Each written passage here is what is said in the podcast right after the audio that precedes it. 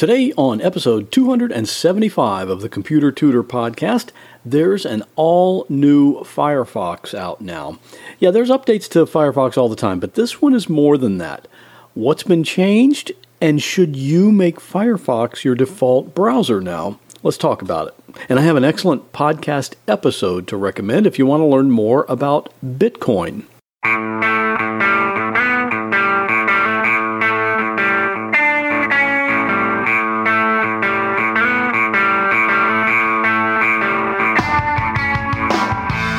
To another episode of The Computer Tutor tips, tricks, and advice from a computer pro without all the tech talk. And now, here is your computer tutor, Scott Johnson.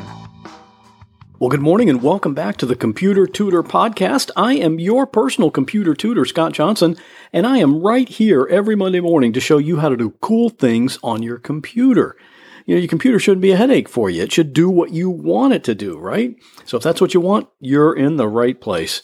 And I know about getting rid of computer headaches because my business is fixing computers. I live in the Tampa Bay area of Florida, right here in the little town of Safety Harbor. And, you know, some people, when I tell them the name of my town, they say, Safety Harbor. That sounds so quaint. And I can tell you, this town is just as cool as it sounds. Lots of shade trees. There's hundreds of small businesses to work with and some really great people to have as neighbors. But I don't just work with the local people, I do a lot of work remotely, so I can usually fix your computer wherever you are. Just give me a call at 727 254 9078 or email me at pctutor at gmail.com. And today's tip can be seen at my website, then that's at computertutorflorida.com forward slash 275. So let's get started. Oh, and I should mention that for today's episode, you might hear a little bit of background noise. Usually I try to shut everything off here in my office before I record the show, but right now I have a laptop running here on my desk and it's trying to come up with a decryption key for a computer that was infected with ransomware. And this process takes about 40 hours. And right now it's got about eight hours to go, so I just have to let it run. So if you hear that in the background, that's what it is. Okay, Firefox. I remember when Firefox was first introduced, it was so cool. Of course, when it first came out, it didn't really have a lot of competition. I think at the time there were only a couple other web browsers for Windows computers, and one, of course, was Internet Explorer. And back then it seemed like it was fine, but maybe that's because there really wasn't anything to compare it to. And the other web browser that was already in use back then was Opera. And Opera is still around today, even though a lot of people have still never heard of it. It just never really caught on like the others that everyone knows about. And you know what year it was when Firefox came out? It was 2002, 15 years ago. I think the thing that really made Firefox so amazing for me back then was it was the first one to come out with tabbed browsing.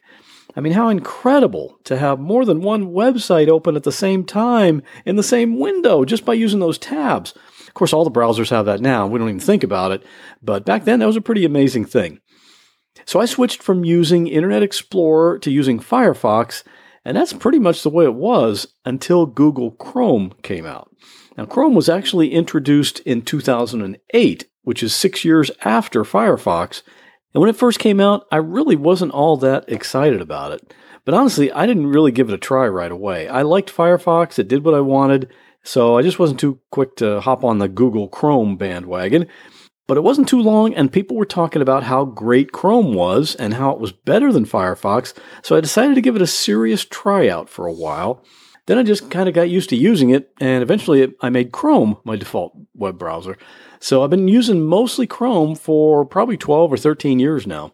And I say mostly because I do still use Firefox for some things. And I have some clients that still use Firefox as their default browser, so I have stayed pretty familiar with it over the years. And I would never recommend against using it because it has been a decent browser and it's certainly way better than Internet Explorer or Edge, in my opinion. But recently, Firefox got an update that was more than just a typical update. It's almost like a whole new browser. If you use Firefox, you've probably already gotten this update, but you can check and see if you're using the newest one by opening up Firefox and then click on Help and About. You can look at the version number and the newest one is version 57. But the big hint will be the fact that it says Firefox Quantum in big letters right there in that window. When you first get this new upgrade installed, you'll see a letter on your screen from Chris Beard. He's the CEO of Mozilla, the company that makes Firefox. And here's part of what that letter says. Today, we're thrilled to introduce you to our brand new browser, Firefox Quantum. What you'll notice first is that new Firefox is blazing fast. In fact, you'll enjoy speeds up to twice as fast as a year ago, but it's also more powerful. We've rebuilt Firefox from the ground up to focus on how you use the web today to watch, listen, create, and play without limits. We're excited to deliver a browser that feels completely different, modern, quick, and efficient. We think you'll agree. It's a quantum leap forward in how you'll experience the internet. And there's more to that letter, but I skipped the last like half of it because it's just kind of generic corporate language that usually everyone skips over anyway. But I can tell you what he was talking about with the new version being fast, it's really true. But what I want to do here today is just go over the pros and cons of this new version of Firefox. Just like almost everything else, no matter how good something is, there are usually some advantages and disadvantages to it. So today we'll talk about both sides of that coin. First, the advantages. And the big one here, like I already mentioned, is the speed of this thing. It is fast. I have Firefox set to open up about 12 tabs automatically when I run it. And usually when I open it, I have to wait maybe 10 to 12, maybe 15 seconds for all of them to fully load up. When I tried that on Firefox Quantum, it was less than five seconds. Of course, the actual speed is going to depend a lot on how fast your internet connection is, but with that being a constant, you should still see a great increase in speed in the new Firefox. Second big advantage is that it uses less memory. Or I should say the developers say it uses less memory than Chrome uses. The practical side of that is just that Firefox shouldn't slow down the other programs running on your computer, even when you have a bunch of websites open in separate tabs. Now, I haven't done any definitive tests on this, so if you actually do a test on the memory usage, let me know. And the third advantage that I see is not really something you can necessarily measure, it's just the fact that it just looks cool. It has a whole new design, and with this new design, they're leaning toward kind of toward that minimalistic look, which I kind of like. And on top of that, this version of Firefox gives you a clearer picture on some of the new higher definition displays. So it's a very pleasant experience just from a visual standpoint. And there are a few other things too, like it has this new feature called the library, which you'll probably want to play with. And you can also take screenshots right from within Firefox without having to launch a third party program to do that. I probably wouldn't use that since I have a screenshot program that I really like, and I'll probably just keep using that. All right, so what are the disadvantages? Really, there's only one I can think of that might make a difference for some people, and that's the fact that some of the browser extensions that worked with the earlier versions of Firefox may not work with this new one. For example, I've got a client that for years has used this extension in Firefox that allows her to have a bookmark toolbar that displays three rows of bookmarks. And she really loves that thing. But with Firefox Quantum, she's having to learn how to get along without it because the developers have decided not to update the extension to be compatible with the newer versions. So if you have a certain extension that you really love, you might find you can't use it anymore. Course, that works the other way too. Some extensions work in the new version, even though they didn't work in previous versions. You might remember a little while back, I wrote about a browser extension called QClean. That's Q C L E A N. And that eliminates all of the ads on Facebook, like those sponsored posts that come up all the time.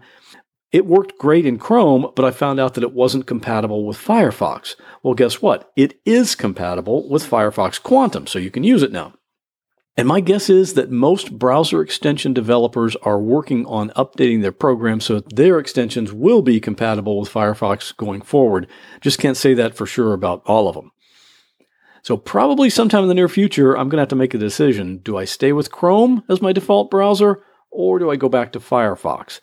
Right now, I'm staying with Chrome, but the more I play with Firefox Quantum, the more I like it. And I think overall, you'll probably like it too. And I wanted to tell you about a really great podcast episode I listened to recently. The show is called The Kevin Rose Show. And Kevin Rose was the original creator of the website Digg, D I G G, which is it's a big social news site. And he also creates products and he's a venture capitalist. And on his podcast, he talks to different people from all areas who are just very successful at what they do.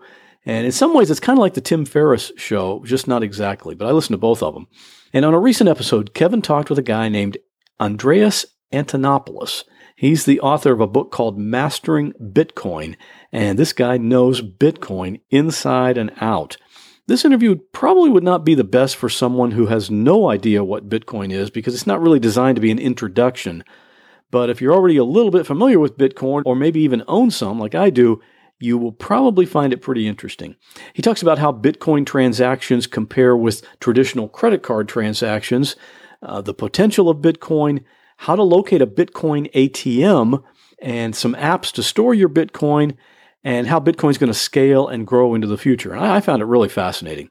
So you can get to this episode by going to kevinrose.com. That's K E V I N R O S E.com and look for episode number 16. And let me know what you think of it. And here's some scary news Christmas is just four weeks from today. If you're like me, you do a lot of your Christmas shopping on Amazon. And if you do, I'd love it if you shopped through my referral link. That link is computertutorflorida.com forward slash shop. And that's how you can support this show. The price you pay for your Amazon items are, is exactly the same, but when you use that link, Amazon kicks me over a little referral fee for sending you there. So thanks for your support. And I want to hear from you if you try out the new Firefox. What do you think of it? You can email me at pctutor at gmail.com, or you can call my podcast voicemail line, 727 386 9468, and you can leave a recorded message there anytime, day or night. And that'll do it for this week. As always, I'll see you back here next Monday morning with another computer tip. Well, that wraps up this episode of the Computer Tutor Podcast. I hope you enjoyed it. If you'd like to contact me with a question, a comment, or a suggestion for a future topic, you're welcome to do so at my website, computertutorflorida.com. And while you're there, sign up for my free Monday morning email newsletter.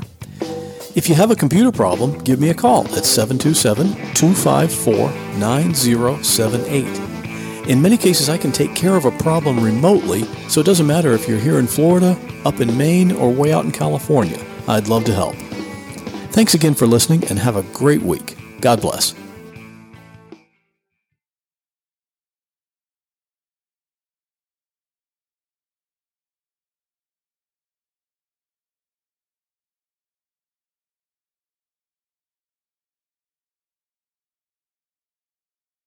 A three legged dog walks into a bar and says, I'm looking for the man that shot my paw.